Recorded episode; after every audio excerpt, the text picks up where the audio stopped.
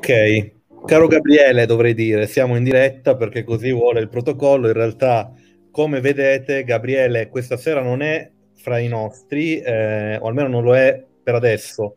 Non è detto che non compaia, non è nemmeno detto che compaia, lo salutiamo, ma è come tutti noi attanagliato dalle incombenze. Non di meno eh, ci sono io, o forse non di più ci sono io, e come vedete abbiamo una, un ospite in alto a sinistra che praticamente eh, ha, ha, fatto picchetto, no? ha messo la tenda eh, a Semio Boomer da due giorni fa ed è tornato a trovarci, Francisco Sedda, ciao Francisco. Ciao a tutte e a tutti. E, me, e poi abbiamo invece eh, un ospite inedito per Semio Boomer, è la prima volta che viene a trovarci Paolo Sorrentino, tra l'altro Paolo non lo vedevo da diverso tempo, quindi mi fa piacere ritrovarci qui anche se, come dire, nel, con tutta l'ipermediazione schermica che ormai è la, la chiave, la cifra delle nostre vite e quindi benvenuto anche a te Paolo. Grazie Bruno, un saluto a tutti. Allora, eh, io direi che come voi capite dallo sfondo un po' kitsch che ho già messo dietro, ma anche se conoscete il background dei due ospiti e soprattutto diciamo i loro ultimi lavori eh, di, di, di concetto di intelletto, il tema di oggi è quello delle isole e non soltanto delle isole, ma dell'isolanità, dell'insularità, eh, e di tutto quel grande coacervo di tematiche profondamente semiotiche che ruotano attorno a questa creatura un po' strana che è l'isola. Faremo quindi una discussione su questi temi a partire da due uscite editoriali, come sempre, che ci aiutano, come dire, a, a, a lanciarci nei, nei nostri argomenti molto recenti. La prima di cui parliamo è questo volume di questo magnifico azzurro che è Isole, un arcipelago semiotico. Eh, il volume è naturalmente curato da Francisco Sedda ed è un'edizione Meltemi. E il volume si innesta, direi, in un lavoro di... A Francisco Sedda l'altro giorno parlavamo di Superced, no? Cioè, i, proge- i, progetti di Francisco Sedda non sono mai estemporanei, trasudano sempre, come dire, di lavorazioni, di concettualizzazioni che hanno, hanno spesso anni, hanno, si vede che hanno un'età, un ragionamento maturo, no? In questo caso Sedda eh, si pone l'obiettivo eh, di raccogliere contributi eccellenti nell'ambito eh, semiotico e più ampiamente filosofico relativo al tema delle isole. Quindi il volume effettivamente è un florilegio, se vogliamo, di eh, contributi ehm, di questo genere. Fra l'altro fa piacere dirlo perché troviamo contributi insomma anche di Omar Calabrese, di Umberto Eco, si parte dopo una fitta introduzione di Sedda che in qualche modo mette insieme alcune coordinate analitiche, no? Eh, quindi parliamo di un'introduzioncina di una cinquantina di pagine, non è l'introduzione di due pagine, e già si capisce l'intensità del progetto che c'è dietro questo volume. Poi si va a Deleuze, si va a Tarcisio Lancioni, che eff- effettivamente ha lavorato eh, molto anche sugli isolari, no? quindi sui testi che riguardano le isole eh, c'è eh, Isabella Pezzini, insomma alcune nostre vecchie conoscenze, Maria Pia Pozzato e altri, non, non, li menziono tutti ma magari poi lo facciamo. Eh, e quindi questo volume in qualche modo propone una serie di prospettive sul tema dell'isola che chiaro, chiaramente, data la complessità dell'argomento, non mira ad essere, come dire, onnicomprensive, ma sicuramente forniscono una mappatura, una bussola, dal momento che siamo nel discorso dell'isola, che è spesso anche molto metaforico. Ehm, a questo proposito, eh, il secondo volume che ci fa, diciamo, da ponte per oggi, eh, ve lo mostro anch'esso immediatamente. Dovete solo darmi il tempo di caricarlo, ma è istantanea la cosa. Oggi sono solo. E questo invece è, scusate un po' l'autoreferenzialità, ma d'altronde siamo sulla pagina di Lexia. Eh, mm. Questo è, uno degli, è il penultimo volume della rivista Lexia che ospita Semio Boomer eh, l'ultimo è quello dedicato ai volti artificiali curato da Massimo Leone, questo invece è il volume di nuovo curato da Francesco Sedda e Paolo Sorrentino. Ehm, ed è di nuovo un volume dedicato all'isolanità per una semiotica culturale delle isole. Anche qui parliamo di un testo ehm, dire, complesso, nel senso che siamo oltre le 400 pagine, che raccoglie mal contati direi una 25-30 di contributi eh, anche qua abbiamo una prefazione che dà, come dire, le coordinate minime che in qualche modo costituisce con il volume precedente una sorta di biologia, nel senso che mentre il volume precedente raccoglieva, diciamo, contributi eh, storici sedimentati, qua invece ci sono contributi inediti sull'argomento. Eh, e si articola sostanzialmente direi in cinque grandi macrofiloni che i due curatori hanno identificato rispetto all'argomento, che da un lato è il rapporto che c'è fra isola, mito e teoria, eh, quindi l'isola come oggetto mitico, ma anche l'isola come oggetto teorico, come teorizzare ad esempio una semiotica eh, dell'isola. E, e, qui abbiamo appunto il contributo iniziale, oltre alla prefazione dei due curatori di Franciscu, eh, un contributo di Alice Jacobone e Gregorio Tenti e poi un contributo assolutamente prescindibile curato da Mattia Thibault e da un autore che non mi va di menzionare. Eh, poi abbiamo invece, come dicevo, una parte in cui l'isola si fa eh, metafora e in effetti noi siamo circondati da metafore sull'isola. Fra l'altro, nella mia mente i due volumi si confondono un po' nel senso che non mi ricordo in quale dei due volumi si parte parlando di Covid, ma dovrebbe essere, credo, in questo. questo è questo, è questo. Sì, perché la lavorazione è stata effettivamente durante eh, la, il periodo Covid che ancora viviamo. E immediatamente si fa menzione a come nel periodo Covid effettivamente l'isola significhi una cosa molto specifica anche da un punto di vista metaforico, quindi la potenza, diciamo, icastico-allegorica della, dell'isola. Eh, poi abbiamo una parte 3 più antropologicamente fondata e qui c'è l'interesse dei due curatori che non vi ho presentato, ma eh, diciamo in quanto studiosi, ma il background sia di Francesco che di Paolo è un background di semiotica culturale molto forte, eh, sostanzialmente se vogliamo anche di antropologia semiotica e questo tipo di background teoretico eh, si riflette molto direi in questa terza parte dove di nuovo abbiamo contributi vari, poi c'è una parte più diciamo testualmente fondata sulla letteratura e il cinema eh, dell'isola fino a una parte secondo me significativa perché si parla dell'isola utopica, no? L'isola fra utopia e distopia. E allora qui non può che sovvenire in mente come effettivamente forse la più grande eh, utopia eh, che dà in qualche modo, eh, che fa par- a parte l'utopia platonica, insomma, ma l'utopia che dà il nome, eh, da cui prendiamo il nome utopia è quella di Thomas More, che effettivamente è un'utopia insulare, no? E, e, questo è molto interessante perché ci dà dell'isola l'idea di un luogo dell'alterità, dove collocare l'alterità.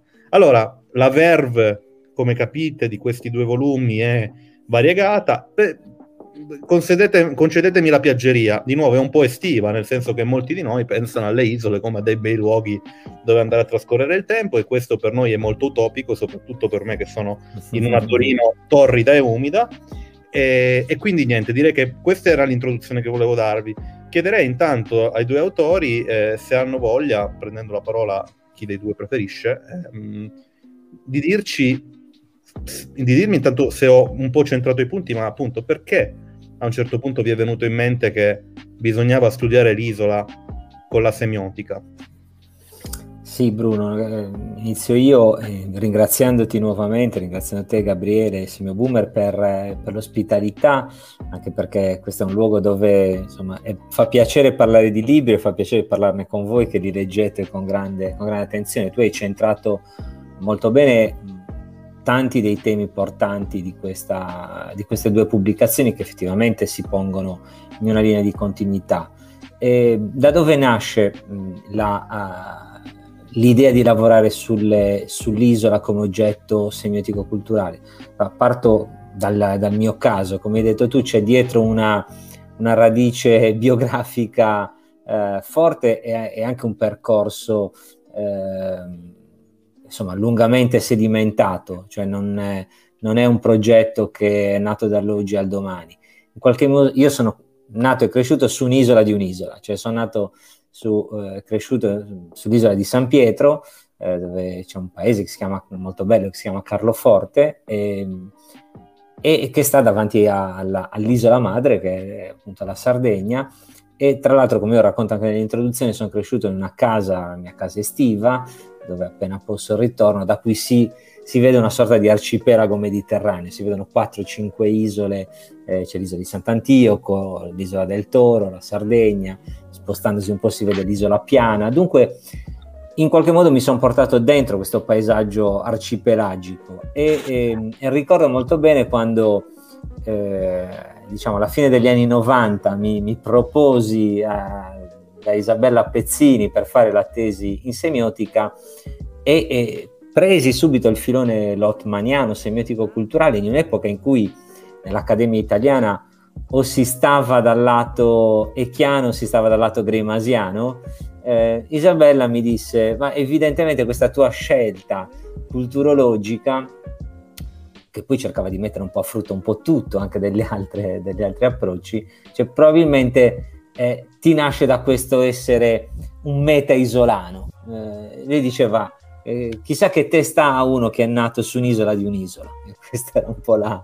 E allora ovviamente questa cosa, eh, senza nessun determinismo chiaramente eh, geografico o ambientale, però eh, è stata una curiosità che mi sono portato appresso e che ha trovato nel 2010 una prima occasione di, eh, di elaborazione collettiva perché proprio a Carloforte io ho organizzato un festival che si, si, chiama, si chiama, lo dico al presente perché la speranza è sempre quella di, di riprendere quel percorso di, diciamo, di, di, cultura pubblica, un festival che si chiama Uise, che nella, nella versione del genovese che si parla a Carloforte, che è una comunità con una storia particolare, vuol dire appunto isole, dove venne Umberto Eco, ma venne Paolo Fabbri, venne Omar Calabrese, Jorge Lozano, Isabella, Tarcisio, Maria Pia, Patrizia Violi, insieme a tanti altri non semiotici, eh, paesaggisti, antropologi, linguisti e così via. Fu un grande, un grande evento oh, che in qualche modo poi io ho cercato di, adesso di trasfondere in questo volume. Come tu ricordi, quello intendo Isola, un arcipelago semiotico, per esempio, sono molto contento che anche grazie alla collaborazione di Tarcisi abbiamo recuperato l'intervento di, eh, di, Omar Calabrese che era inedito, era rimasto nel computer di, di, Omar, non pubblicato, abbiamo ripubblicato l'intervento che fece Umberto Eco e, e, e l'abbiamo diciamo inseriti, siccome quello di Maria Pia, quello di Isabella, eh, di Tarcisio stesso, li abbiamo inseriti, eh, li inseriti dentro una, eh, un percorso, un percorso che è una sorta di contributo semiotico a quelli che oggi vengono chiamati Island Studies, cioè c'è un fermento e una, un interesse internazionale molto forte attorno al tema delle isole, molto spesso arriva da, ehm, da lidi antropologici o sociologici, la semiotica eh, non ha contribuito in maniera diretta e mi sembrava invece che si potesse ricominciare un discorso, esatto, questo è, il, eh, è l'indice, si potesse eh, cominciare un discorso semiotico anche chiamando, diciamo, verso di noi alcune figure. Adesso qua c'è Matvejevic, ma poi c'è appunto Baldacchino che è uno dei padri degli studi sulle isole, Sloterdijk, Deleuze, Brodel, che con uno sguardo comunque culturologico o semiofilosofico, se vogliamo dire così, eh, rientrano secondo me molto bene in una sorta di armamentario di base per pensare, per pensare le isole. E, il percorso del festival è andato avanti l'anno dopo, nuovamente con tanti, con tanti ospiti. Dopo la crisi economica l'ha un po' interrotto, c'è stata nel, nel 2012 una giornata di studi a Cagliari proprio con Godfrey Baldacchino e poi questo progetto è ripreso nel 2019 eh, attraverso il progetto Isole dell'Università di Cagliari, dove poi ha avuto modo di partecipare anche Paolo.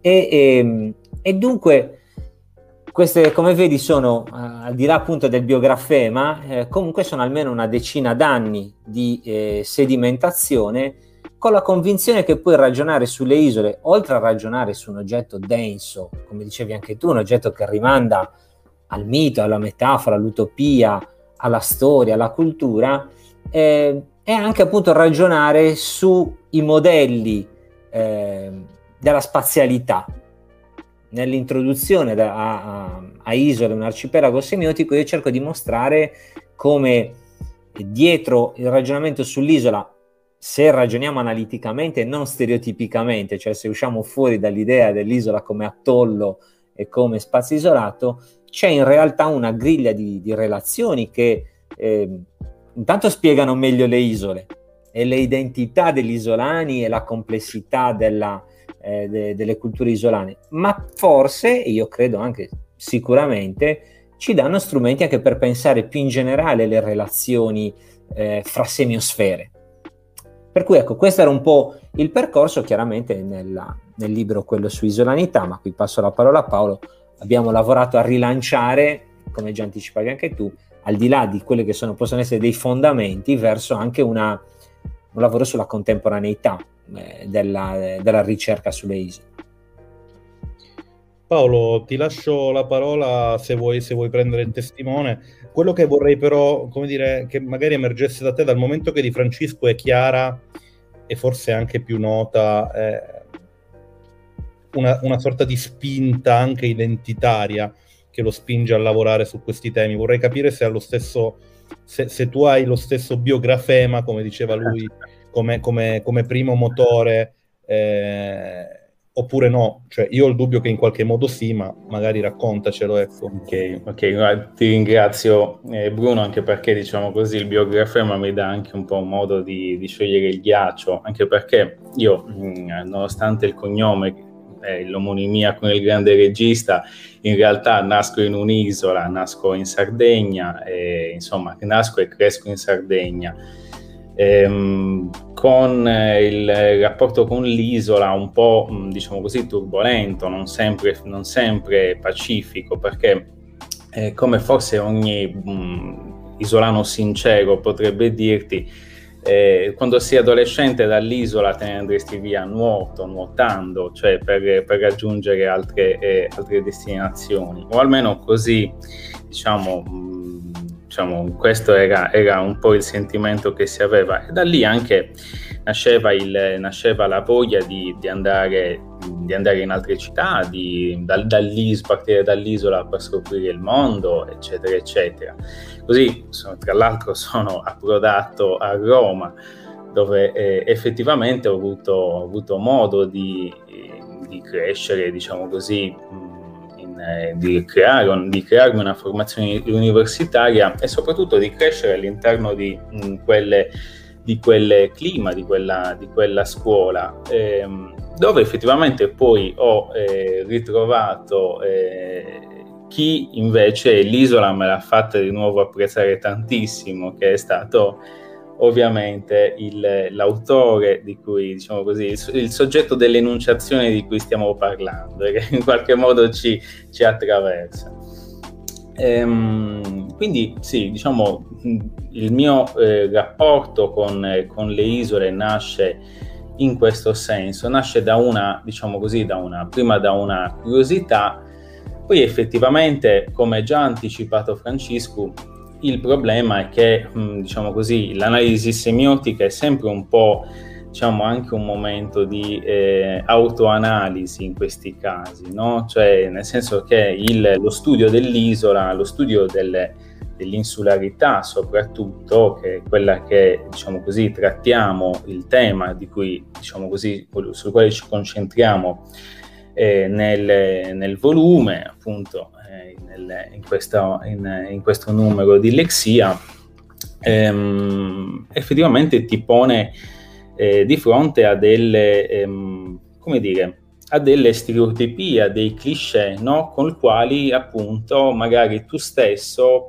mh, pensavi, percepivi lì, eh, per, in qualche modo eh, sentivi di percepire l'isola. Poi lo studio, grazie allo studio, insomma, riesci anche a a eh, distaccarti eh, lo studio e l'analisi dei testi, perché poi la semiotica ti consente proprio di fare questo, attraverso l'analisi del testo fare dei grandi approfondimenti su quelli che sono i meccanismi eh, della, della, cultura, i meccanismi dell'autocoscienza.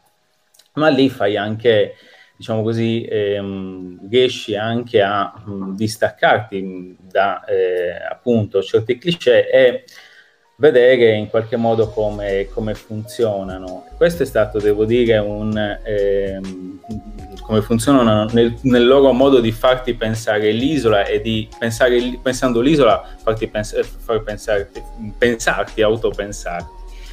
Ehm, e questo, devo dire, è stato, è stato importante. Da lì nasce, eh, diciamo così, anche un qualche cosa che, eh, visto che siamo in vena di biografemia, quasi di confessioni, appunto, eh, nasce un, una vera e propria passione, per, eh, devo dire la verità, per, eh, per, le isole e per il loro studio, perché una cosa che, mh, diciamo così, emerge anche dal, qui insomma mi taccio, però per ri- riallacciarmi a, eh, al discorso che, face- che faceva Francisco e diciamo, al suo, eh, effettivamente a queste sue, alle radici che lui ha, eh, diciamo così, fondato, sulle quali poi sta crescendo, questo che non è neanche più un albero, ma sembra più un bosco, di, che è un, ulive, un ulivetto, dai, molto produttivo, no?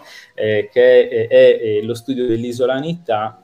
Ehm, bene, da lì, eh, diciamo, sono riuscito, mh, mm, cioè, in qualche modo a anche a, a, rivoltare, a ribaltare un po' la mia prospettiva eh, sul, eh, sul, sulle isole e sul testo, la mia prospettiva in qualche modo eh, semiotica. Cioè, quello che mi sembra che emerga anche, poi mi direi anche tu Bruno, faccio così facciamo anche un po' di conversazione. Eh, quello che mi sembra che emerga da quella densa, corposa eh, introduzione all'antologia, al reader isole, eh, è proprio l'idea che ehm, al posto di, mm, in genere, sai, nel, anche nel campo scientifico, noi eh, cerchiamo sempre di capire mh, mm, cosa il mondo ci dice delle cose, no? Per esempio in questo caso cosa il mondo ci dice delle isole. Questa è un po' la nostra prospettiva, no? Guardiamo i testi, guardiamo le formazioni discorsive, cosa, queste cose cosa ci dicono delle isole. La prospettiva di Francesco ribalta eh, paradossalmente questo, questo, punto di vista, e cioè cosa le isole ci dicono del mondo. E questo che, diciamo così, in una prospettiva molto meno, eh, cioè che non, è, che non, non si porta presso l'arroganza, no? del mondo, di dire cos'è il mondo ci dice delle isole, ma invece, diciamo così, è una prospettiva molto più eh, leggera, ma anche, diciamo così, allo stesso tempo un po' sicuramente straniante, perturbante, ma allo stesso tempo assai, molto, molto produttiva, molto, molto fruttuosa. E questo, e chiudo qui, eh, diciamo così, mi riporta un po' alla, eh, alla mia, al, al, mio mh, biografema. Io, lo sai, mh, diciamo così, insegno in, ehm, in diversi in diverse, eh, un, istituti, accademie e università, principalmente alla LUMSA di Roma, dove diciamo così, adesso, adesso mi trovo, e adesso beh, poi all'Accademia del, del Costume della Moda da tanti anni, che è sempre a Roma, l'anno prossimo sarò anche a Milano. Ehm, però diciamo tra, eh, diciamo così, questa, tra questi lavori qui, eh, io devo dire la verità, ho trovato eh, nelle collaborazioni e nelle, nel progetto di ricerca sulle isole fatto a Cagliari, eh, nell'Università di Cagliari un'isola felice, cioè un, eh, un, un luogo nella quale effettivamente ho trovato un terreno che, ritornando alla metafora agricola, era veramente già, è, è come hai detto tu, curato da tanti anni eh, ed è veramente, eh, proprio per questa cura, per questa passione, è veramente fruttuoso, è un, è un, terreno molto prosperoso che dà i frutti. E in qualche modo noi, io molto umilmente cerco, di, cerco a mia volta di, di tagliare ogni, altro, ogni, ogni, tanto qualche alberello e di, e di, raccogliere, e di raccogliere qualche frutto. Per il momento mi taccio. No, no, ma io allora subentro, diciamo che colgo entrambe le vostre sollecitazioni per dirvi che sì, quello che emerge dai volumi è da un lato, come dire, rilevare una questione che è molto profondamente semiotica, nel senso che nel, nell'idea di isola si, si trova un humus forte di differenzialità. Cioè l'isola, come dicevo prima, specie dal punto di vista dei non isolani, vedi me, no? È il luogo dell'alterità, sappiamo bene che per avere un'idea di alterità noi dobbiamo opporle un'idea di identità, no? E quindi di fatto fra isolani e non isolani si fonda un qualche tipo di polarizzazione da un punto di vista strutturale. Allora, lavorare su questa polarizzazione vuol dire effettivamente aver individuato un tema che è molto plasticamente semiotico e d'altro canto, come dire, ma proprio se vogliamo fare lessicometria spicciola, notiamo quanto effettivamente questo lemma isola o i suoi derivati ricorrano. Allora, l'isola geomorfo- geomorfologicamente è una porzione di terra circondata dal mare, su questo siamo tutti d'accordo, no? Cioè, la sua specificità rispetto alla cosiddetta te- terraferma è del- de- ed essere completamente circondata dal mare. A partire da queste proprietà fisiche, da queste pro- proprietà orografiche, chiamatele come volete, eh, si dipartono numerosissimi utilizzi metaforici. Tu prima dicevi, io a Cagliari ho trovato un'isola felice, no? Che quindi è un utilizzo eh, meta eh, eh, dell'essema. Allora, le metafore sono chiaramente, come dire, manifestazioni di, di una specie di resa del linguaggio a una capacità evocativa, no? Quindi l'isola ha una potenza evocativa molto forte che di nuovo sta in questa sua aura di essere un mondo altro e poi lo sappiamo benissimo nelle, nelle narrazioni. Francisco Sedda lo dice poi molto chiaramente, dice cioè siamo dovuti arrivare, a, abbiamo dovuto aspettare l'isola della spazzatura, no? quella della plastica, per accorgerci che esistevano queste robe strane eh, che sono l'isola. Cioè abbiamo dovuto aspettare che ci piovesse addosso un mondo eh, del rimosso, no? del rifiuto, il mondo dell'isola della plastica e, è, è veramente la concretizzazione di, una, di un fognario che noi eh, la, abbandoniamo e che poi ritorna per accorgerci che effettivamente c'è dell'insularità fisica, ma poi c'è dell'insularità sociale, dell'insularità concettuale, naturalmente dell'insularità politica, no? E allora, mh, e poi vi, vi, rilascio la parola, è interessante perché nel vostro progetto, eh, progetto diciamo, che si estrinseca in queste due pubblicazioni, nel progetto di ricerca, nel festival di cui parlava Francesco, eccetera, eccetera, eccetera, c'è la presa di posizione di un certo stato di fatto relativo alla semantica delle isole, ma poi c'è un, un, un programma arcipelagico, cioè l'idea di smontare ehm, alcune premesse e di ricostruire una semantica condivisa dell'isola che è un'operazione semiopolitica, no? in cui cada forse questo tipo di polarizzazione, che poi è una polarizzazione che ha riflessi di ogni tipo, ma eh, io nel paper che eh, con Matteo Tibò non voglio autocitarmi più di tanto, ma insomma rifletto su una logistica del senso, cioè sul fatto che rispetto a certe isole si pongono dei problemi di raggiungibilità eh, materiale eh, che poi hanno ricadute eh, semiotiche, no? Eh, lavorare eh, e noi pensiamo di poter risolvere la questione esclusivamente dal punto di vista materiale, ma potremmo iniziare a risolverla dal punto di vista simbolico o semiotico. Campo aperto, entrate pure. Sì, mm, quello che tu hai detto coglie un, un primo aspetto uh, che mh, mm, è nel senso comune, cioè l'isola è il luogo altro, è il luogo altro ed è il luogo definito eh, è un luogo chiuso, tendenzialmente chiuso. Questo, eh, questo senso comune in realtà eh, implica un punto di vista ed è un punto di vista continentale, che è quello che poi ha formato la cultura, eh, la cultura moderna. appunto, come tu dicevi, nel momento, e come poi ha mostrato anche Sloterdijk, nel momento in cui l'Europa inizia la sua marcia eh, di conquista del mondo, eh, inizia a navigare non a caso, inizia a creare isole di utopia e a cercare isole in cui ritrovare una società perfetta o ricostruirla.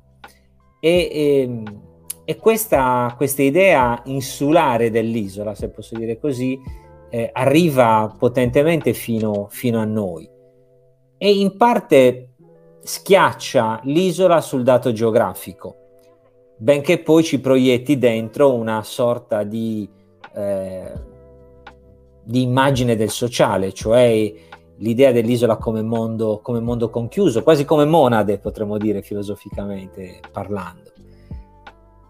Questo non è che eh, va negato perché non ha nessuno, è destituito di qualunque ragione o fondamento.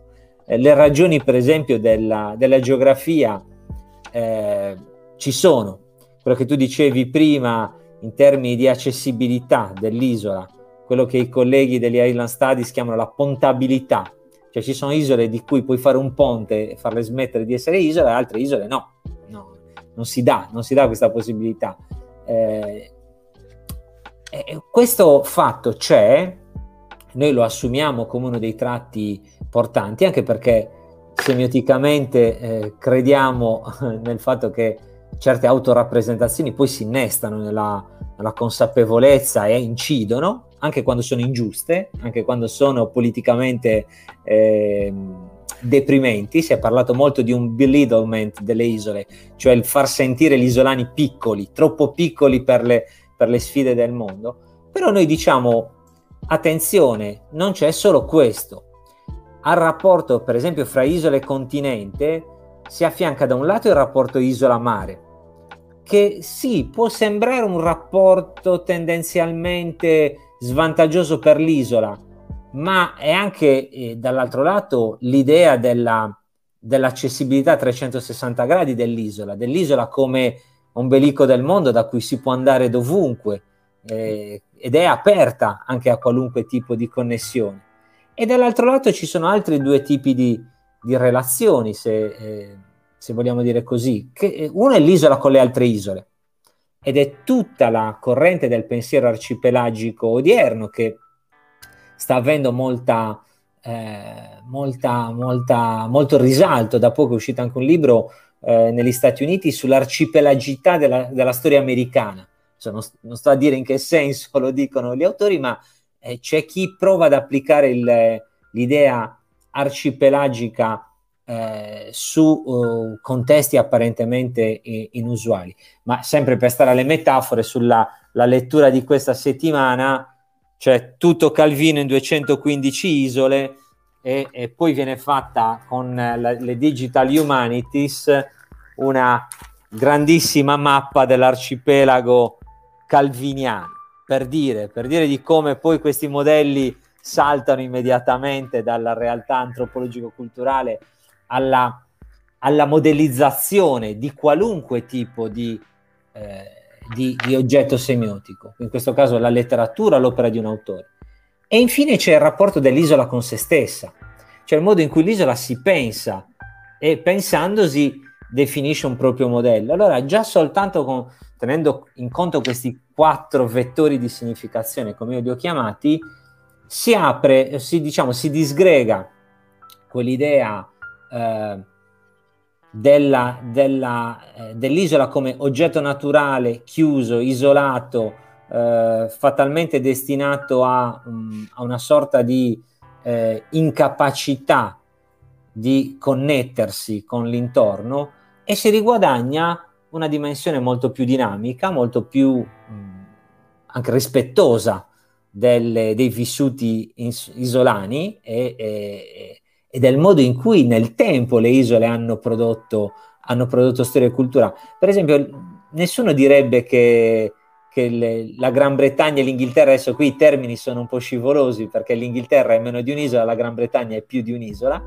eh, però è stata definita già da Shakespeare come una nave, una nave sul mare, ma da poco leggevo eh, una storia della Venezia medievale che veniva, veniva, concettualizzata come proprio una nave aperta poi sui commerci che arrivavano fino a Istanbul e, e che dominavano il Mediterraneo. Dunque, quali isole sono isolate e quali isole invece si pensano quasi mobili sulla, uh, sul, sullo, spazio, sullo spazio planetario?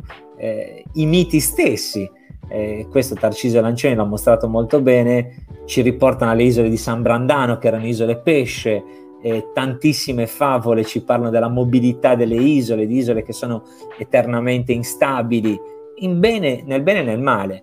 Allora, recuperare questa ricchezza eh, antropologica e semiotica, io direi, delle isole per noi era un compito anche politico, anche perché effettivamente questo dice agli isolani qualunque parte del mondo siano, non isolani di tutto il mondo unitevi, che non è facile, ma eh, isolani di tutto il mondo sappiate che non c'è un destino necessario di, di chiusura nell'isola, ma c'è un'apertura a ventaglio della, dell'esperienza dell'isola eh, il che peraltro non, non, significa che a volte la chiusura non, non serva, pensiamo appunto con il Covid eh, tutti avrebbero voluto un'isola in cui in, cui in qualche modo eh, proteggersi, la Nuova Zelanda lo ha fatto, ha chiuso, e l'Australia hanno subito chiuso e si sono prima di altri eh, offerti come spazi protetti, ma poi lo hanno fatto tutti gli stati, cioè si sono comportate da, da isole chiuse, dimostrando che si può essere chiusi senza essere materialmente un'isola. Ecco, valutiamo come isolani, eh, ma non sono anche come isolani, che ci sono delle, dei modelli, di mo- modi di vivere la spazialità eh, più sofisticati di quello che lo stereotipo di partenza ci ha, ci ha, offerto. E già questa è una forma di empowerment, è una forma di, di presa di consapevolezza e dunque anche di po- possibilità di, ag- di azione diversa rispetto per esempio al fatalismo del come diceva Paolo, sono nato su un'isola, oddio, l'unica cosa che mi rimane è scappare. Sì, probabilmente chiunque viva su un'isola vuole andare fuori, ma io dico per avere poi il desiderio ancora più forte di, di ritornare. Prego Paolo, vuoi mm. aggiungere? Ehm, beh, sempre difficile, diciamo così, però ehm, più che aggiungere, diciamo, sì, mi, mi diciamo, inserisco all'interno di questo mh, discorso che eh, ha fatto Francisco. Effettivamente, per esempio, io nel mio mh, studio con cui, diciamo così, nella mia analisi con cui contribuisco al, al volume di, di Lexia, ehm, cerco appunto di eh, mostrare come queste, diciamo così, come l'idea stessa della, eh, della insularità, come il concetto stesso di eh, insularità, che è un concetto scientifico, ma è anche ovviamente un concetto eh, politico.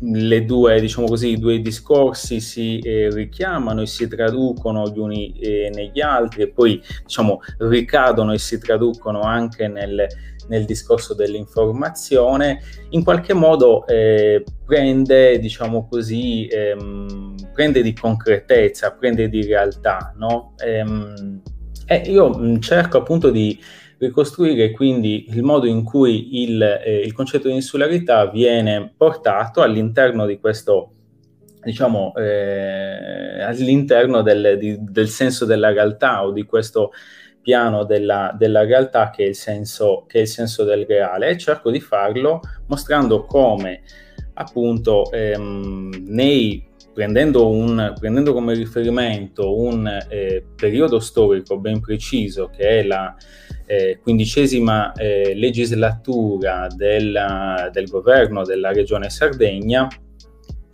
eh, in qualche modo viene, eh, si, eh, si, traduce eh, il, il, stessa, questa stessa idea di insularità.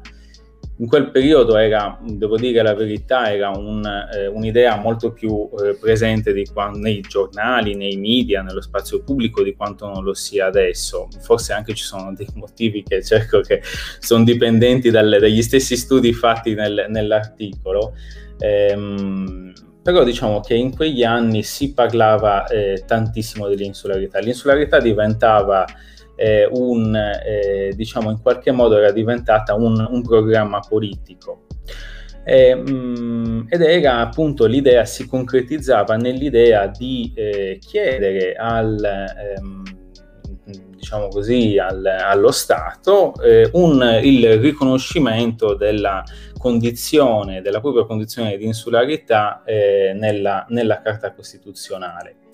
E, mh, mm, io cerco di eh, mostrare, diciamo così, come questa eh, richiesta si viene tradotta, mh, questa richiesta e questa pratica politica mh, mm, di richiesta dell'insularità, eh, eh, della, del riconoscimento dell'insularità allo Stato, allo Stato eh, si traduca proprio nel discorso dell'informazione.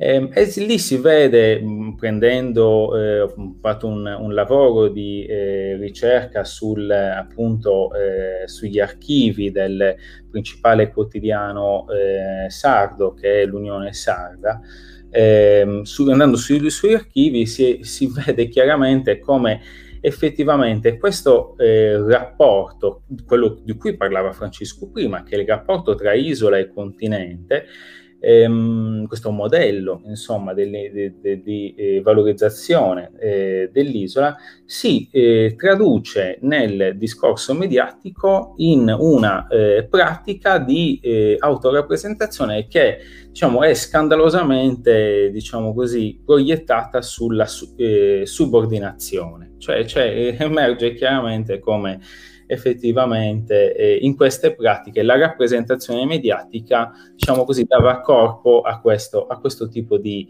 eh, a questo, mh, tipo di atteggiamento.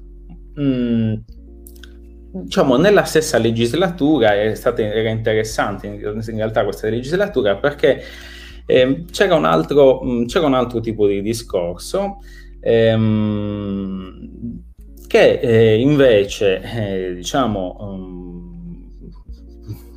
proponeva un altro, l'altro modello di cui ha parlato Francesco prima, cioè il modello della eh, cioè modello, un modello che eh, proponeva mh, nella, nella concretamente una cooperazione tra le isole, cioè un patto, un'alleanza del, così è stata definita, un'alleanza del Mediterraneo nella quale eh, diciamo, ma anche adesso non la faccio breve perché non posso ricostruire tutto.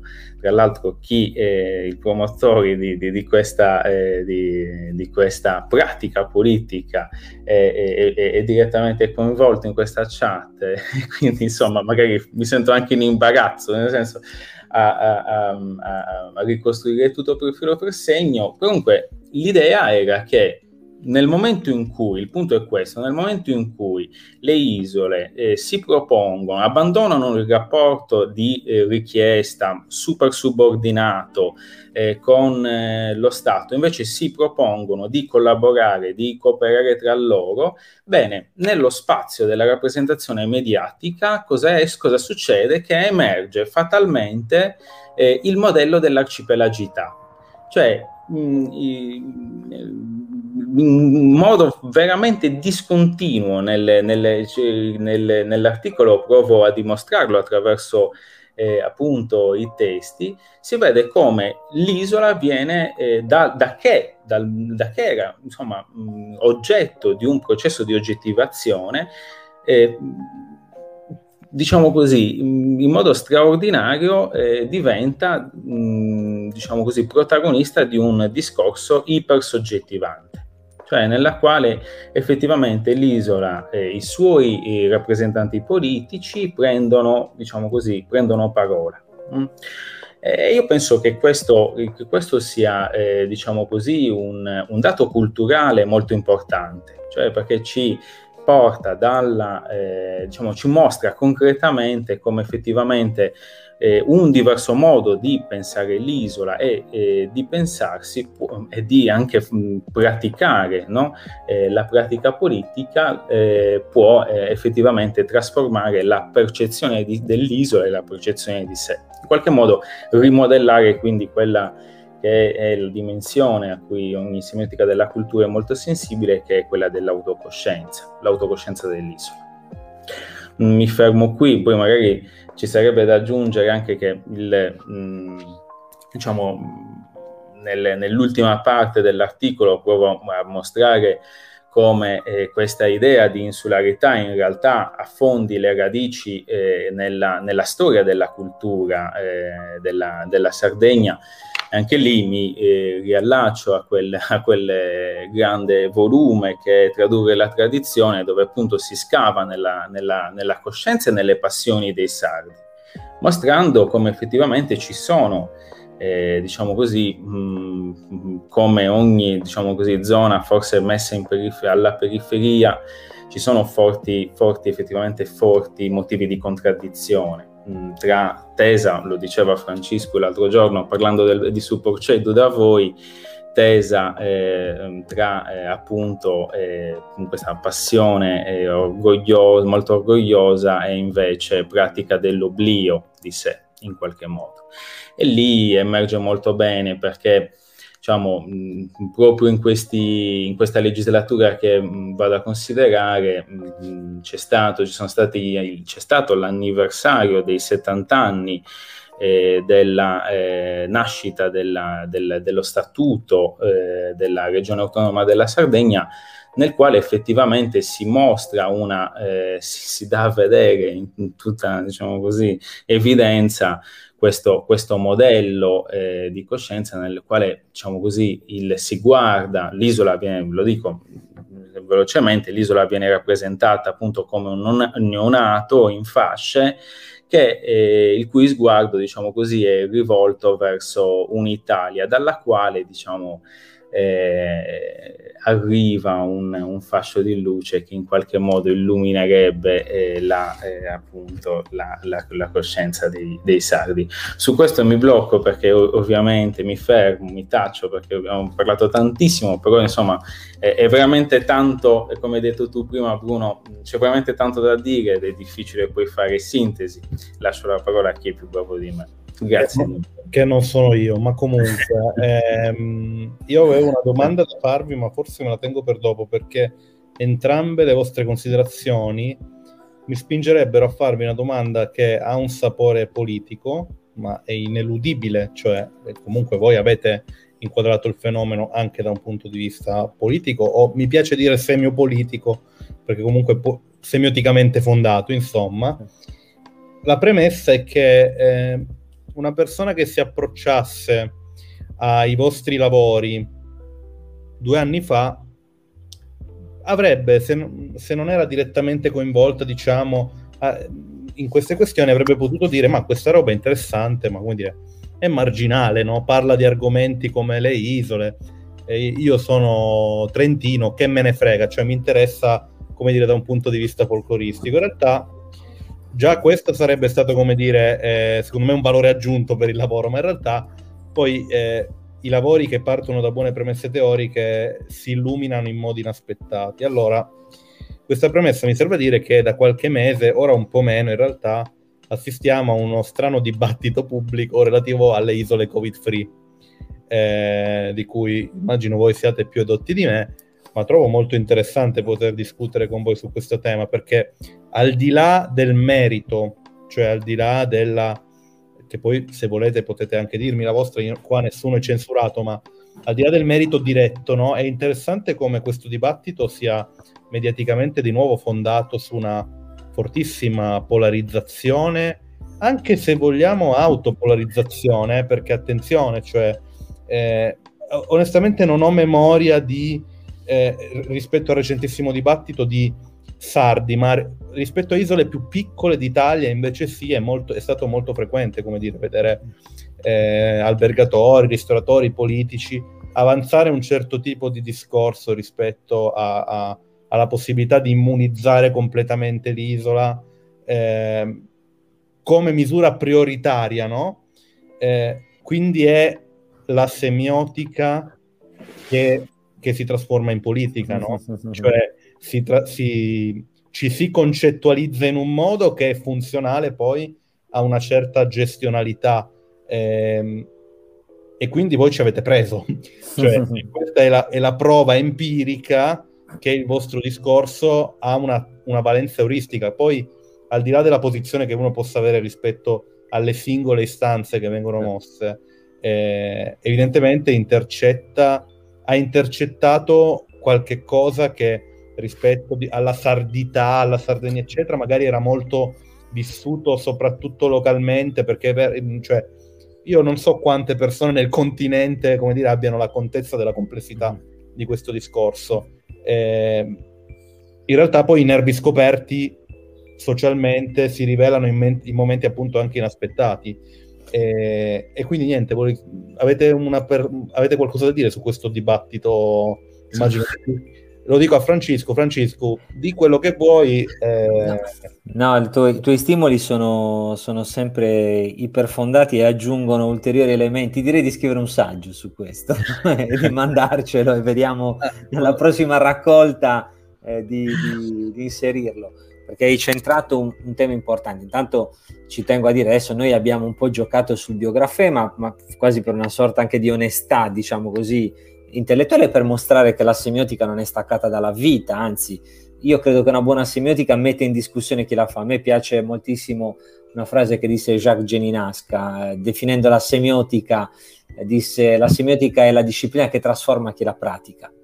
Mm. Eh, mentre magari altri io penso che valga un po' per tutte le discipline ben fatte, fatte con, con la giusta, con, col giusto approccio, la giusta sensibilità, però io credo che ci sia una, un modo di fare eh, ricerca un po' meccanico e un po' così magari dettato dalla moda, dettato dalle esigenze del momento, eh, dettato dai finanziamenti, dettato eh, da cose degnissime, ma mh, che magari poi passano e poi uno quasi se ne scorda. E ci sono invece, e questo secondo me la simmetrica della cultura un po' ti costringe, diciamo, a, ad assumere questa postura, ci sono invece eh, ricerche che ti investono, cioè intendiamoci, ti investono anche se stai parlando dell'Islanda. Cioè io ho scoperto che l'Islanda non si concepisce come isola, puoi immaginare per un sardo eh, che vive invece, come diceva Paolo molto bene, lo ringrazio per le tante belle parole di stima che, che, che mi ha dedicato, ma per una eh, Sardegna dominata dall'idea, oddio che brutto essere un'isola, eh, siamo handicappati, dobbiamo farci dare eh, qualcosa, farci aiutare per sgravarci da questa, eh, da questa specie di condanna, ti puoi immaginare cosa significa scoprire che l'Islanda, che mi pare che sia un po' più periferica geograficamente della Sardegna, un po' più piccola, un po' più ghiacciata, un po' più eh, immersa nel, nella notte artica, scoprire che invece loro si considerano una terra eh, connessa, una specie di centro di connessioni, ma lo fanno fin dal, dal Medioevo. Oppure che i maltesi eh, semplicemente dicono: Ma noi non è che siamo un'isola, siamo uno Stato. L'isola limite è Gozzo, cioè siccome Malta è fatta, è un arcipelago di tre isole, eh, eh, l'isola sono quelli più piccoli, sono quelli della, dell'isola a fianco che eh, pur stando dentro lo Stato di Malta eh, pone il problema della sua insularità. Per cui inizia a dire, oh cavolo, ma guarda quanto, cioè anche qui la capacità degli esseri umani di eh, vedere le cose, pur essendo tutti fisicamente delle isole, di vedere le cose in modo di dare senso alla propria esperienza del mondo in modo completamente diverso, con prospettive, con attitudini e dunque con passioni e azioni differenti.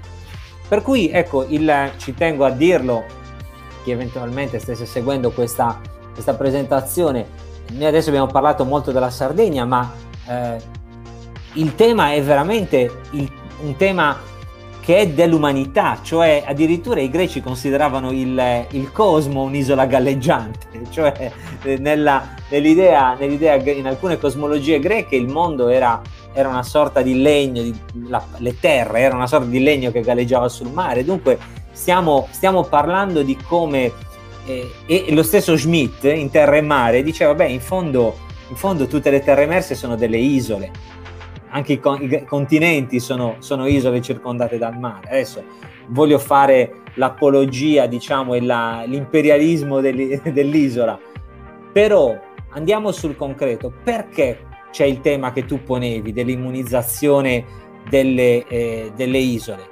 Ma perché uno dei grandi vettori dell'immaginario e delle pratiche anche eh, economiche, capitalistiche contemporanee è dominato dal turismo dal turismo di massa e dall'idea che tutti hanno diritto, soprattutto chi sta a Torino tutto l'anno, ha diritto a un certo punto ad andarsene su un'isola o qualcosa che gli assomigli. Cioè la, la, la, il mito dell'isola in cui fuggire, adesso poco prima di iniziare c'era la pubblicità della nuova stagione di Love Island. Eh, o di Temptation Island, l'isola dei famosi, eh, Survivor, dove sono messe queste, questi luoghi utopici che sono dell'utopia continentale? Eh, sono messi su isole. E tutti vogliono andare sull'isola a, a fare la vacanza. Chi non può sceglie diciamo così eh, un, un, un, ripiego chiaramente non sto disprezzando chi va in montagna tra l'altro si è detto che una delle isole più grandi una delle isole più grandi e più isole del mondo è la Svizzera eh, che è vero perché in, in, in, montagna in realtà si è molto più isolati per certi versi che sulle, sulle, isole, soprattutto quelle mediterranee che sono state crocevia di gente che andava, saccheggiava, si, si sposava, si spostava, si ibridava e così via. Allora, quello che tu dicevi dimostra che eh, c'è una potenza dell'isola, soprattutto nello sguardo continentale, dunque, siccome è quasi un diritto acquisito quello della vacanza, dove andrà la gente in vacanza? Sulle isole. Poi attenzione, c'è il doppio punto di vista, c'è l'isola che dice ma io sono piccolo, sono chiuso, eh, tu con un poco sforzo immunizzi, ci fai anche una bella figura comunicativa perché hai delle parti del tuo territorio che sono safe, sono covid free e dunque te lo vendi come medaglietta da un punto di vista eh, della comunicazione. Dalla, e, dunque, e noi contemporaneamente ci sentiamo luoghi che possono riprendere a fare, a fare economia, dall'altro tu stai dicendo a te stesso, per esempio Stato continentale, che quei luoghi così ambiti per il turismo non sono fuori dalla portata dei desideri e delle pratiche consolidate del continente. Cioè mm, ci si scorda che l'anno scorso eh, un focola- uno dei maggiori focolai che poi ha investito non soltanto la Sardegna, ma la penisola, eh, si, è, si, è, originato eh, in Costa Smeralda, nelle discoteche della Costa Smeralda, dove i sardi ci vanno, ma soprattutto per, per lavorare e spesso neanche con grandi ruoli. E, per cui capisci che è quasi più un problema continentale quello di immunizzare l'isola che non un problema dell'isola, dell'isola stessa, che chiaramente vuole essere, vuole essere immune per, per, ovvi motivi. Ma questo ti dice della, della portata molto complessa di questi discorsi e anche di forme di dipendenza reciproca. Cioè a volte sembra che sia soltanto l'isola a dipendere, ma da un certo punto di vista c'è anche una dipendenza di chi non vive sulle isole dall'idea di avere un'isola tutta per sé o di avere un'isola in cui andare, fuggire alle Maldive, fuggire ai Caraibi. No? Lasciamo perdere la Sardegna, ma eh, o la Sicilia stessa, la Corsica, i francesi si riversano in Corsica eh, durante l'estate. Allora, questo dimostra, e stiamo parlando del, del nostro piccolo mondo mediterraneo, eh, eh ma non stiamo parlando di che cosa sono le isole, cos'è l'Oceano Pacifico, che è veramente un luogo praticamente, eh, è stato definito il nostro mare di isole da Epeli Uofa, uno dei pensatori che più ha dato anche al pensiero degli Island Studies. Eh, cioè, quanto è potente, quanto è articolato il mondo eh, che passa attraverso le isole, direi io. Per esempio, il mondo del turismo, su cui abbiamo lavorato molto in semiotica in questi anni, anche io e Paolo ne abbiamo scritto, Isabella Pezzini insieme a, a, Luigi Virgolin hanno curato un bel volume sugli usi e i piaceri del, del turismo. Lo abbiamo eh, presentato. Lo abbiamo presentato. presentato sì, beh, avete presentato tutto, per cui non avevo dubbi. Eh, beh, anche lo, il convegno dell'ICE doveva essere dedicato alle pratiche turistiche. Eh, Adesso eh, lì eh, le isole sono al centro o sono comunque uno degli elementi, insieme alle città d'arte ad esempio, chiaramente, che però anche la città è un grande modello di arcipelago, ci sono molti saggi che lo, lo ricordano. Eh, molto spesso la città, a partire dalla sua configurazione murata, soprattutto la città europea medievale, viene pensata quasi come una, un luogo a sé stante, una sorta di spazio isolato, però in connessione con altre isole, dunque le varie, le varie forme di reticolarità commerciale che le, le grandi città stabiliscono da, da secoli e, e, ancora oggi, per cui magari New York e Londra si sentono più vicine che con i rispettivi sobborghi, con le rispettive campagne. Allora, questa dimensione, secondo me, ci dice che nessuno è estraneo al destino dell'isola e alle, all'esigenza di pensare l'isola e pensare attraverso le isole. Perché? Perché non stiamo parlando soltanto di chi ci vive sopra, eh, che chiaramente dovrebbe, dovrebbe riflettersi in questo specchio, invece molto spesso finisce in forme di mimetismo, anche di vergogna o appunto di sentimento di inadeguatezza, ma riguarda, riguarda grandi meccanismi della contemporaneità. Tu mi ha fatto molto piacere, prima hai citato il fatto che noi ci siamo resi, dovuti, eh, per rendere conto della del problema eh, dei rifiuti abbiamo dovuto concettualizzarli come isole che vagavano negli oceani. Quando poi la scienza ci dice che, molto, che se fossero delle isole sarebbe facile acchiapparli questi rifiuti, invece, invece poi non lo sono. Eppure noi esseri umani li abbiamo descritti come tali. Ah, evidentemente la radice mitico-utopica delle isole è ancora lì che preme, e che preme anche al di là del fatto geografico di essere nati e, e biografico di essere nati e cresciuti su un'isola.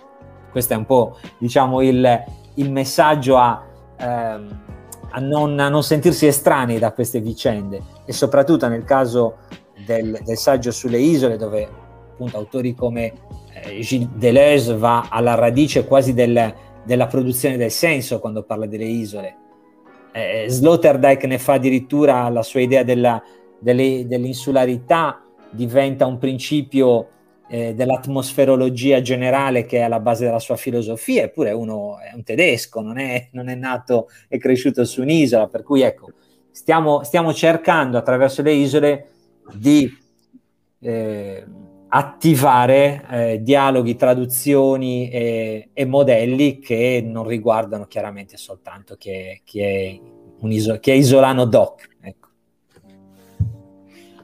Prima di dare la parola a Paolo, vorrei su questo cesellare un attimo, perché le cose che tu dici vuol dire, aprono secondo me a, di nuovo sempre a un arcipelago di possibili conseguenze. E, ehm, beh, allora, intanto è un, secondo me è un dato di fatto, come dire, che al di là della metafora, no? al di là dell'isola della Svizzera come isola, tra l'altro io una delle ultime volte che ti ho visto, Francesco, eravamo a Manhattan, che è una città isola, no? Io e te. Mm. Assolutamente. Questo è per fare un po' gli internazionali con il Esatto, esatto. No? Che è stata definita un acquapelago. C'è una teoria dell'acquapelago che parte proprio da Manhattan. E qui, e qui intercetti la seconda cosa che ti avevo richiesto, che era sull'acqua. La prima è appunto c'è una noi facciamo i conti con delle datità di natura, cioè non scegliamo dove nasciamo, eh, abbiamo una aggentività pronunciata ma non definitiva sul luogo. Eh, per carità, noi volendo possiamo pure rada- rasare al solo una montagna, però è una cosa complessa, no?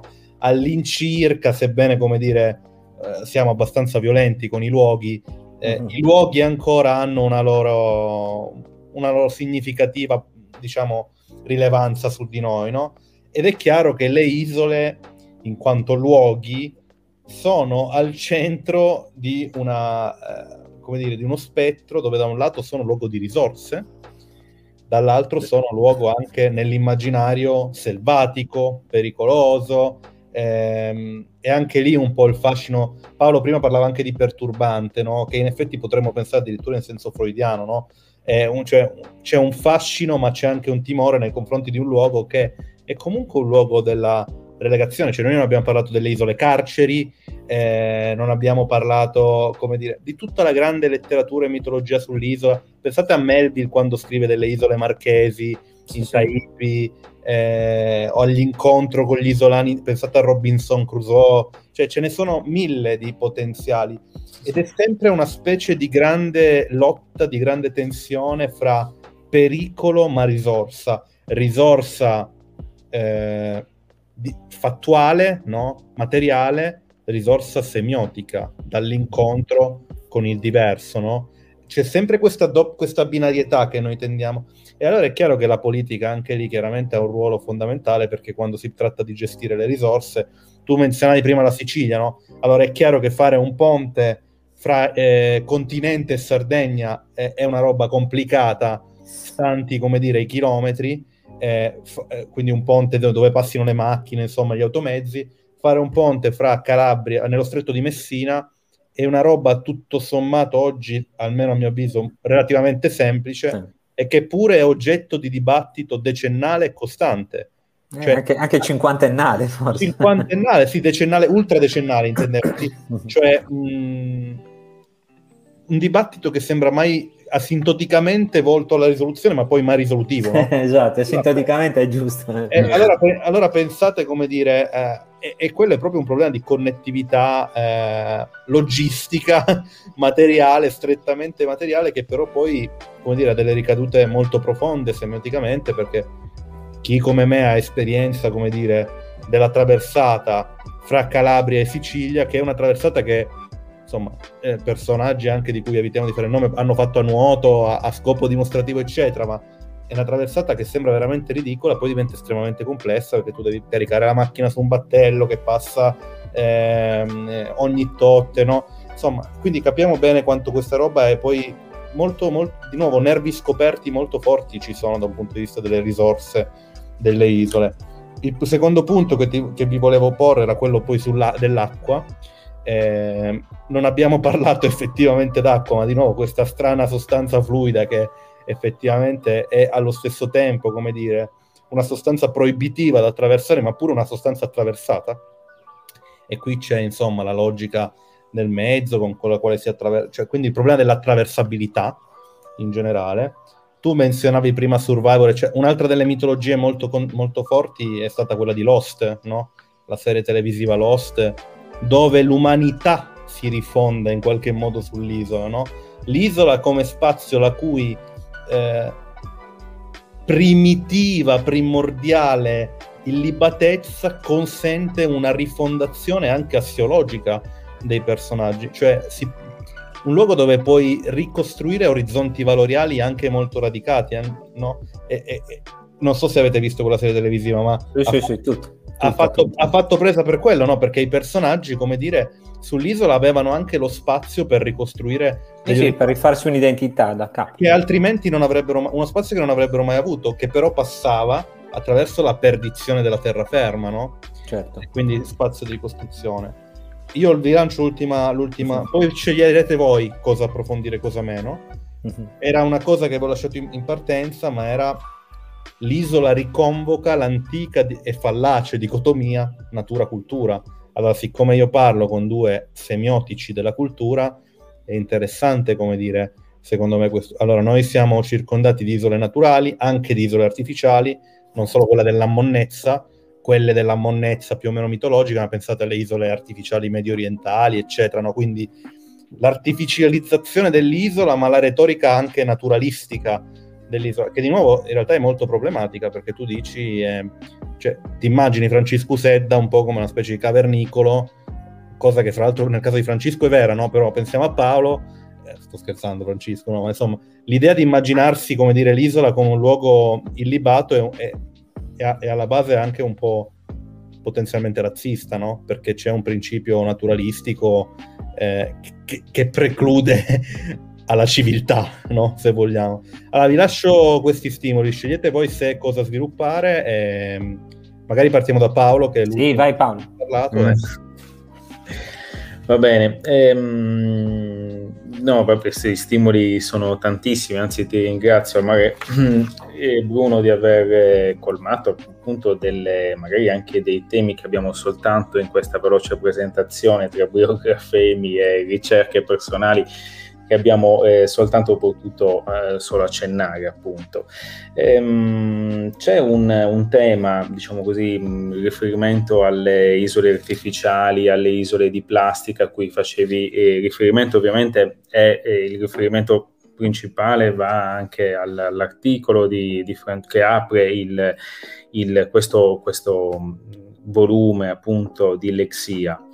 Ehm, Volevo aggiungere, volevo aggiungere, una cosa, cioè parlavamo di isole artificiali, oggi in questi giorni ehm, si è parlato molto per esempio del rapporto tra Stati Uniti e Cina e diciamo è ritornata alla cronaca anche l'idea che in qualche modo, o, o meglio la, questa pratica, eh, questa strategia eh, politica della Cina per cui eh, nel, mar, eh, nel, mar, nel, nel, mar, cinese, nell'Oceano Pacifico, si sta costruendo, la Cina si sta costruendo queste isole artificiali che servono da avamposti militari rispetto al quale, diciamo così, eh, possiamo anche studiare, diciamo così, la, le, le, le, dinamiche geopolitiche, diciamo così, più sensibili, appunto, che tra eh, che investono mh, hm, il, i rapporti intercontinentali no? eh, tra le grandi potenze. Quindi ancora una volta diciamo, ritorna questa eh, idea dell'isola eh, come diciamo così, uno strumento che ci consente di, eh, di guardare al mondo. Okay?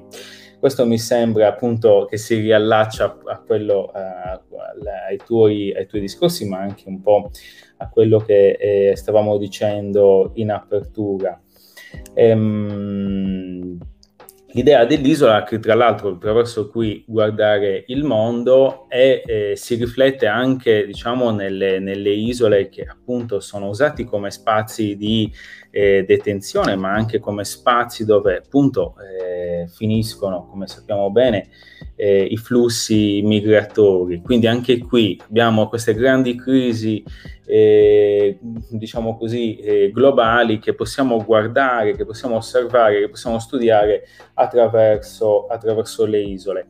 E queste, diciamo, diciamo Mm, questi casi ci aiutano anche a vedere molto bene come ehm, quello di cui parlava eh, anche Losano, cioè l'idea dell'esuberanza del limite eh, nelle, nelle, isole, eh, poi in qualche modo debba essere sempre, sempre eh, un oggetto di una riflessione ulteriore. Eh, e cioè mh, mm, da semiologi della cultura, visto che hai, eh, diciamo così, visto che l'hai chiamata in causa, abbiamo, ci, ci, costringe l'isola stessa, le isole stesse ci costringono ancora una volta, osservando queste dinamiche, a vedere come eh, effettivamente il, il, confine sia un, il confine sia un qualche che più che eh, spaziale è un, l'impermeabilità, anzi, del confine, prima di essere spaziale, è assolutamente un fatto, un fatto culturale, un costrutto culturale. Passano, diciamo che fa passare eh, certe, eh, certe, soggettività e ne, blocca, e ne blocca delle altre. In questo, diciamo così, mh, si, si, vede anche molto bene la differenza di, del, del, confine degli, che pongono gli stati e invece il confine che pongono quelle isole mobili di cui parlava prima Francesco, che sono per esempio quelle le, le grandi navi come le ONG che appunto eh, traghettano eh, esistenze da, un, da uno spazio eh, culturale, geografico, politico ad un altro. Su questo, diciamo, mh, mm, ci tenevo insomma a dirlo, poi adesso passo la parola a Francesco che insomma ha più merito di me. No, no, figurati Paolo, no, hai detto una cosa importante, hai ricordato un esempio che noi abbiamo toccato e che, che effettivamente avevamo, um, avevamo, dimenticato di menzionare, che appunto è la, che tra l'altro è una traduzione, un'attualizzazione di quello schema che, che dicevi anche tu Bruno, cioè dell'isola inferno, isola paradiso. E le stesse isole greche che da un lato sono il miraggio eh, del, di, dei vacanzieri, dall'altro lato e al contempo sono anche il luogo di reclusione di campi di, di profughi che arrivano dal Medio Oriente, cioè Lesbo è, è completamente scissa fra, fra, diciamo, il paradiso e l'inferno, i reportage che arrivano dai campi, dai campi eh, profughi siriani sono, sono terribili, cioè ri, questo rimanda alle logiche profonde della cultura, cioè al fatto che poi cambiano le, eh, la, nella superficie, cambia l'apparenza, ma siamo sempre lì, siamo ancora all'isola carcere, isola santa. Sono, c'è un saggio della collega eh, Lavrenova che parla proprio delle isole sante nella cultura, nella cultura russa, ma in generale chi studia la, la religione sa che molti pellegrinaggi, molti monasteri andavano, eh, per esempio nel caso dell'Irlanda, andavano, me lo raccontava anche Tatsuma Padoan da poco, eh, si concludono su delle isole, per cui questa separatezza diventa il luogo sia della, eh, della valorizzazione massima nel termine della santità, ad esempio, del luogo paradisiaco, del luogo utopico, e contemporaneamente però è anche il luogo della reclusione, il luogo di Alcatraz, della Cayenne, di, della Sinara, che per lungo tempo è stata eh, supercarcere, uno dei supercarceri più conosciuti al mondo.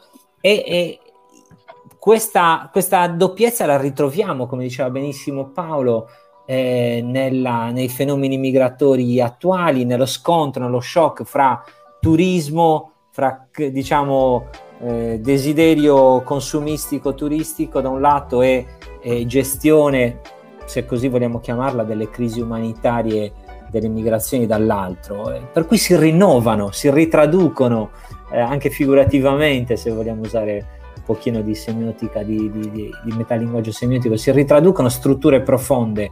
Eh, e appunto, se ti ricordi anche, anche in Lost, c'era questa apertura assiologica sulla possibilità di ricreare l'identità che poi secondo me riporta il tema dell'isola anche il tema del viaggio, il viaggio come momento in cui boh, puoi, puoi, ridefinire la tua identità eh, da capo, e però se ti ricordi c'era anche un po' il demoniaco, c'erano queste presenze continue nell'isola, questa, eh, questa eh, impressione di essere in un luogo maledetto per altri versi. Dunque questo secondo me è un, uno dei grandi luoghi comuni, che già eh, per essere un luogo comune però è fortemente eh, contraddittorio internamente, e già per questo è interessante.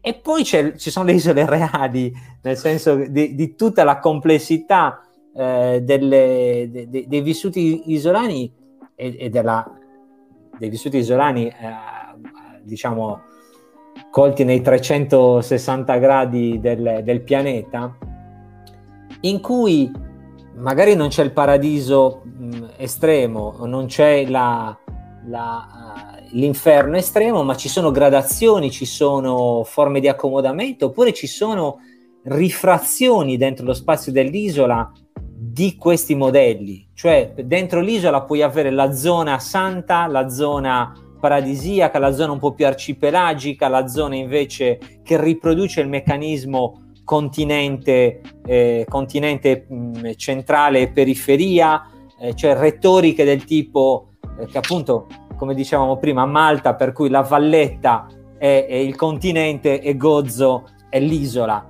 Cioè, mettere in gioco queste, queste modellizzazioni, secondo noi, secondo me, dà modo di eh, ritornare poi anche su altri tipi di oggetti e provare a vedere come funziona. Perché se poi a isola tra, tra, la traduciamo e sostituiamo il termine semiosfera, torniamo a una teoria generale del senso.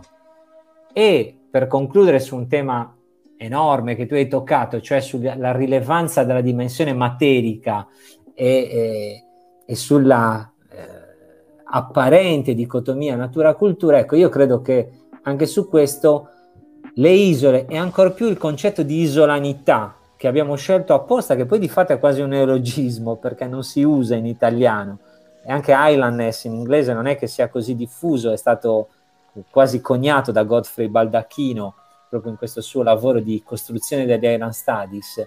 E questa dimensione di isolanità travalica eh, la dicotomia natura-cultura. Sicuramente rifiuta la naturalizzazione del, dell'isola e degli isolani tipo buon selvaggio, o comunque selvaggio, buono o cattivo che sia.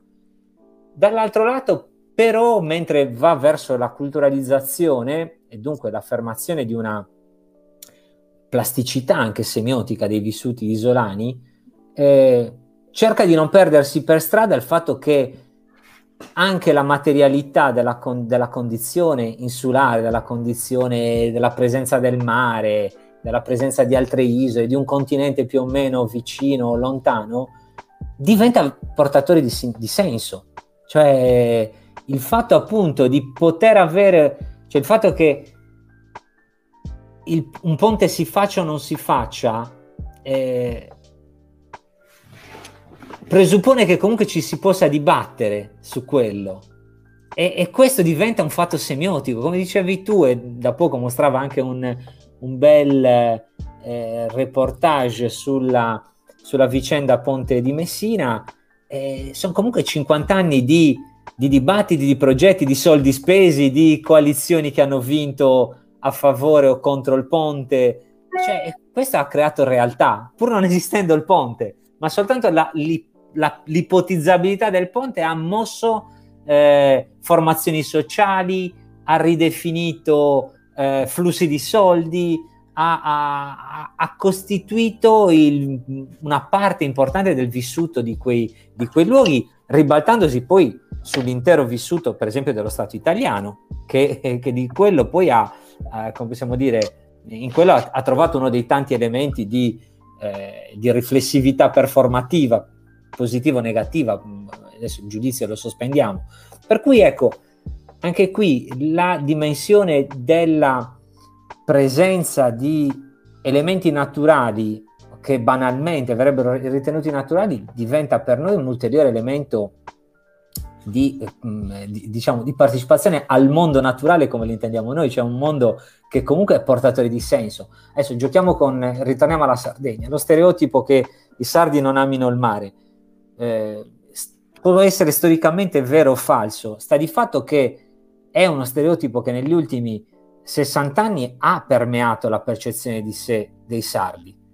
Ok? E questo eh, ha tutta una serie di, di, avuto e continua ad avere una serie di conseguenze sul modo in cui l'isola viene vissuta, l'economia viene pensata, la politica si, si pone rispetto al tema dei trasporti, cioè corsi non ce l'hanno questo tipo di, di ipoteca, si sono fatti una flotta corsa di navigazione. I sardi che hanno questo tipo di, di autorappresentazione, una flotta sarda non l'hanno, non l'hanno, fatta, quando l'hanno fatta l'hanno fatta in modo molto improvvisato e, e dunque praticamente come se non l'avessero fatta. Questo per dire come poi alla fine una, una concezione del mare è, è, è inestricabilmente correlata ad un modo di agire socialmente e di costruire il collettivo. Per cui dov'è che finisce la natura e inizia la cultura? Insomma, non, non, mi sembra così interessante se non nella misura in cui il collettivo stesso, pensandosi, pone queste cesure. E dunque lì chiaramente vanno, vanno tenute in considerazione, ma in partenza direi che siamo dentro, forse direbbe per usare la tour, siamo dentro a nature culture, cioè a miscugli di dimensioni o addirittura siamo al di là di, di, quel, di quel, tipo di ipoteca ontologica, poi il problema è come un'ontologia minore che è quella che le, eh, i collettivi eh, mettono in atto eh, attraverso le proprie pratiche di significazione, ridisegnano costantemente, Faccia, a volte anche fingendo, eh, sopravvalutando il naturale o sottovalutandolo. Come dicevi tu, si può anche eh, buttare giù una, un monte e sottovalutare la, eh, il valore di quel monte una volta che lo sia buttato giù, magari scoprire che si è fatto un disastro anche culturale, ideologico, oltre che materiale. E questo, questo fa parte eh, del, della, della, ricchezza del, del vissuto della significazione. Noi in Piemonte abbiamo, eh, proprio a proposito di monti, come voi sapete, la vicenda della TAV, certo. è, è, è, emblematica in questo senso, no? di, uno sco- di, uno scontro di valori no? certo. che, che, viene eh, poi mediatizzato attraverso il progresso, che... non progresso, conservatorismo, natura, non natura. Certo. No? Eh... Passa esattamente attraverso, attraverso quella che sembrerebbe la natura eh, e, e, diventa poi un, un condensatore di, di, di, isotopie, di programmi narrativi, eh. valoriali e, e, anche di ridefinizioni del, del, del collettivo. Per cui eh, vanno re, re, questo l'antropologia, va detto, lo sta, sta, cercando di farlo, cioè di reintegrare eh, anche la dimensione materica, oggettuale, da, ma da tanto tempo, pensiamo al nostro amico Alvise Mattozzi, lavora molto su, eh, su questo, cioè eh, oggi uno dei libri che viene più citati sono The Mushroom at the, at the End of the World, cioè i, i, funghi alla fine del mondo, come a partire dalla, eh, da, da, questo fungo molto raro eh, giapponese, poi si possono ricostruire alcune delle trame del capitalismo contemporaneo. Sì. Diciamo che un po' noi abbiamo lavorato così, ci abbiamo detto, beh, in fondo dalle isole forse si può capire molto del mondo contemporaneo eh, senza porci in, in, partenza il problema se è natura o cultura, ma dicendo è è ricco di senso e dunque mettiamolo a significare. Ed è, ed è, quello che avete fatto secondo me splendidamente. Io spero che diciamo nella conversazione di oggi che il gioco forse è breve rispetto alle 800 pagine di cui stiamo parlando, no? Che a loro volta sono brevi rispetto al concetto, al lavoro di concetto che, che c'è dietro. Abbiamo detto qualcosa. A me piace, poi vi lascio a chiosa se volete, io non ho altro da dire per oggi, ma piace appunto rilevare per l'ultima volta come voi avete in qualche modo identificato eh, un tema profondamente semiotico eh, su cui si giocano tantissime tensioni, no? perché al discorso dei ponti eh, si oppone un discorso dei muri, no? pensa al, al, muro in Messico di Trump, al muro di Berlino, no? cioè generare l'isola lì dove non c'era, oppure invece annettere l'isola e quindi lavorare arcipel- arcipelagicamente con il ponte. Oppure immaginate alla, alla, contrapposizione fra l'utopia del basta, mollo tutto, mi apro un piccolo bar su una spiaggia in un'isola, quindi mi, vo- mi autoisolo, o invece a grandi piani, del... pensate al piano Madagascar eh, che, che, che, durante eh, il nazismo viene fatto dai nazisti, cioè i nazisti prima di eh, prima di arrivare al piano sterminazionista, ma ci ragionano molto sul fatto di dire io piglio eh, la comunità ebraica la e, la tutta. e la spedisco tutta in Madagascar, no? Cioè la isolo mandandolo su, mandandola su un'isola, quindi l'isola come ghetto. Allora questa straordinaria doppiezza, tensione su cui si es- estrinseca uno spettro immenso di possibilità e su cui si giocano politiche, identità, alterità, è veramente un bacino di significazione, di senso che, su cui voi avete messo le mani provvedendoci strumenti, da un lato con il libro, diciamo, curato da Francisco, che menziono per l'ultima volta, che era eh, Isole, un arcipelago semiotico, edito per Meltemi, c'è un grande lavoro di recupero del già fatto sulla questione in prospettiva filosofica semiotico-semiofila, e dall'altro invece con il volume 35-36 di Lexia, eh, dedicato all'isol- all'isolanità, quindi per una semiotica culturale delle isole, c'è la sfida. La sfida a fare di questo tema un tema rilevante, cioè a, a, riscoprire la rilevanza di questo tema e a lavorarci semioticamente. Oggi abbiamo presentato questi due volumi a Semio Boomer, quindi io sono molto contento, spero di avervi reso onore al vostro lavoro. Vi lascio, se volete, un'ultima parola. Gabriele non c'è, quindi non posso lasciarla a lui, la lascio a voi. Non so Paolo se vuole dire una cosa, io volevo fare una chiosa veloce, mm, Paolo se tu vuoi dire qualcosa. No, no, lascerei la chiosa a te, insomma.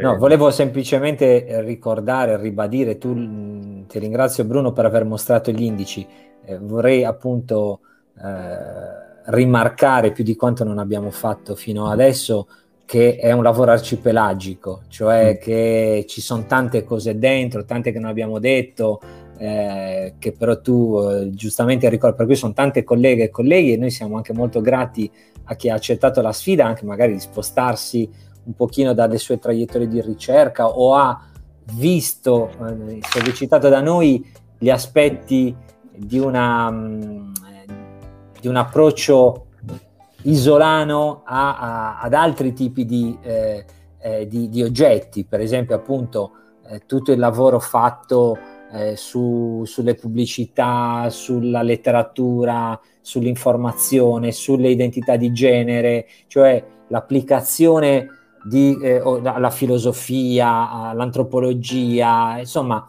eh, qua vediamo temi che incrociano il cibo, l'archeologia, eh, le passioni nella letteratura. Allora, c'è veramente tanto, eh, noi abbiamo sollecitato, però la cosa bella ancora una volta è che poi eh, le idee aiutano a mettere insieme reti di, di, di, ricer- di ricercatori e di ricercatrici e, e, ehm, e, la speranza è quella di continuare, di continuare a sollecitare in questa, questa direzione. Dunque eh, c'è molto da, ancora da scoprire rispetto a quello che abbiamo detto e molto è stato detto da altri che non siamo, che non siamo noi due a cui va tutto il merito, compreso te eh, che, hai, scritto insieme, insieme a Mattia, dando, dando un, altro, un, altro, un, un, altro, punto di vista anche, diciamo, e anche utilizzando questa occasione anche per ridiscutere alcuni problemi di fondo della teoria, della teoria della significazione della comunicazione, ricordando giustamente che comunicazione ha una radice materiale, materiale forte. Questo per dire di quanto, quanto, è vasto il tema e, e dunque la speranza è che non, questi non siano eh, lavori conclusivi, ma semplicemente inaugurali. Grazie, grazie mille. Grazie allora, ancora. Ringraziamo a, tutto, a tutti. Francesco Sede e Paolo Sorrentino che sono stati molto gentili, li, abbiamo, li ho, ma li abbiamo anche Gabriele eh, in memoria eh, mm. spremuti per bene. La settimana prossima c'è un appuntamento con Daniele Salerno, Patrizia Violi e Pierluigi Cervelli che ci parleranno di stranieri nel ricordo e la frontiera interna. Eh, tutte invitate tutti invitati. Cari e care, buona serata e saluti Ciao. isolani e non isolani. A presto. Ciao.